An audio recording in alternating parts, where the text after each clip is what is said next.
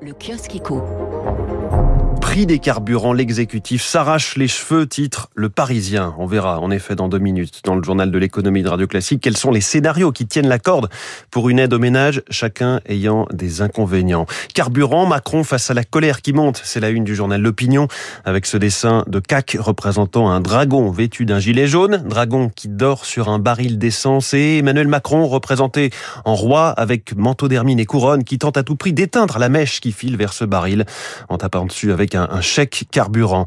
D'ailleurs, la fronde, ce mot qui renvoie à l'époque de Louis XIV, où Louis, Louis XIV avait entre 10 et 15 ans, on le retrouve à la une du Figaro. Euh, Macron veut éviter la fronde.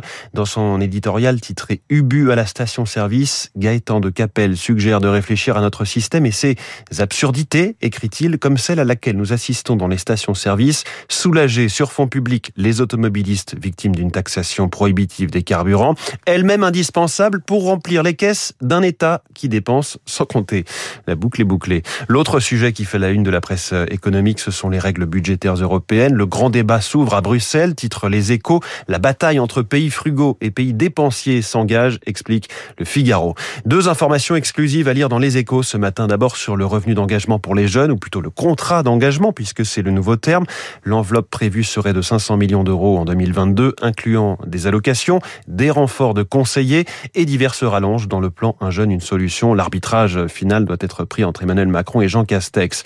L'annonce euh, sera faite demain. Et puis, autre info sur la voiture électrique. On va vers une prolongation de six mois du bonus à l'achat de 6 000 euros, bonus qui aurait dû baisser de 1 000 euros en janvier. Petit cours de stratégie de communication dans le journal L'Opinion avec cet article sur la façon dont l'exécutif chouchoute la presse régionale. Les Français doivent voir ce que les réformes décidées à Paris changent dans leur vie de tous les jours alors la, la, sainte trinité des communicants du gouvernement, ce n'est pas euh, JT de 20h, matinale radio nationale et grand quotidien, mais ce triptyque France Bleu, France 3 et quotidien régional. Le rédacteur en chef du Télégramme à Morlaix, Samuel Petit, confirme ainsi avoir senti une inflexion depuis la campagne des régionales. Maintenant, on a deux voire trois propositions par semaine pour interviewer un ministre, dit-il. Dans le journal La Croix, on lit ce matin comment les TGV français se préparent à la concurrence italienne des Frecciarossa, les flèches rouges de la compagnie italienne Trenitalia. Des trains attendus pour les prochaines semaines sur l'axe Paris-Lyon, Turin. Des trains qui comptent quatre niveaux de confort, standard, premium, business et exécutive, avec des, fauteuils à très large inclinaison. Alors, côté SNCF, on annonce une classe business première avec salon d'attente dédié en gare, file d'accès prioritaire, service de restauration à la place. Tout est fait pour rappeler l'aérien.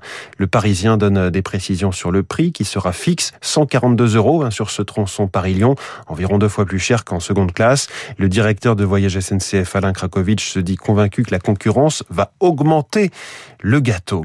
Voilà pour la presse du jour. Vous pouvez redresser votre siège et relever votre tablette. Prochain arrêt, le journal de l'économie. Il est 6 heures.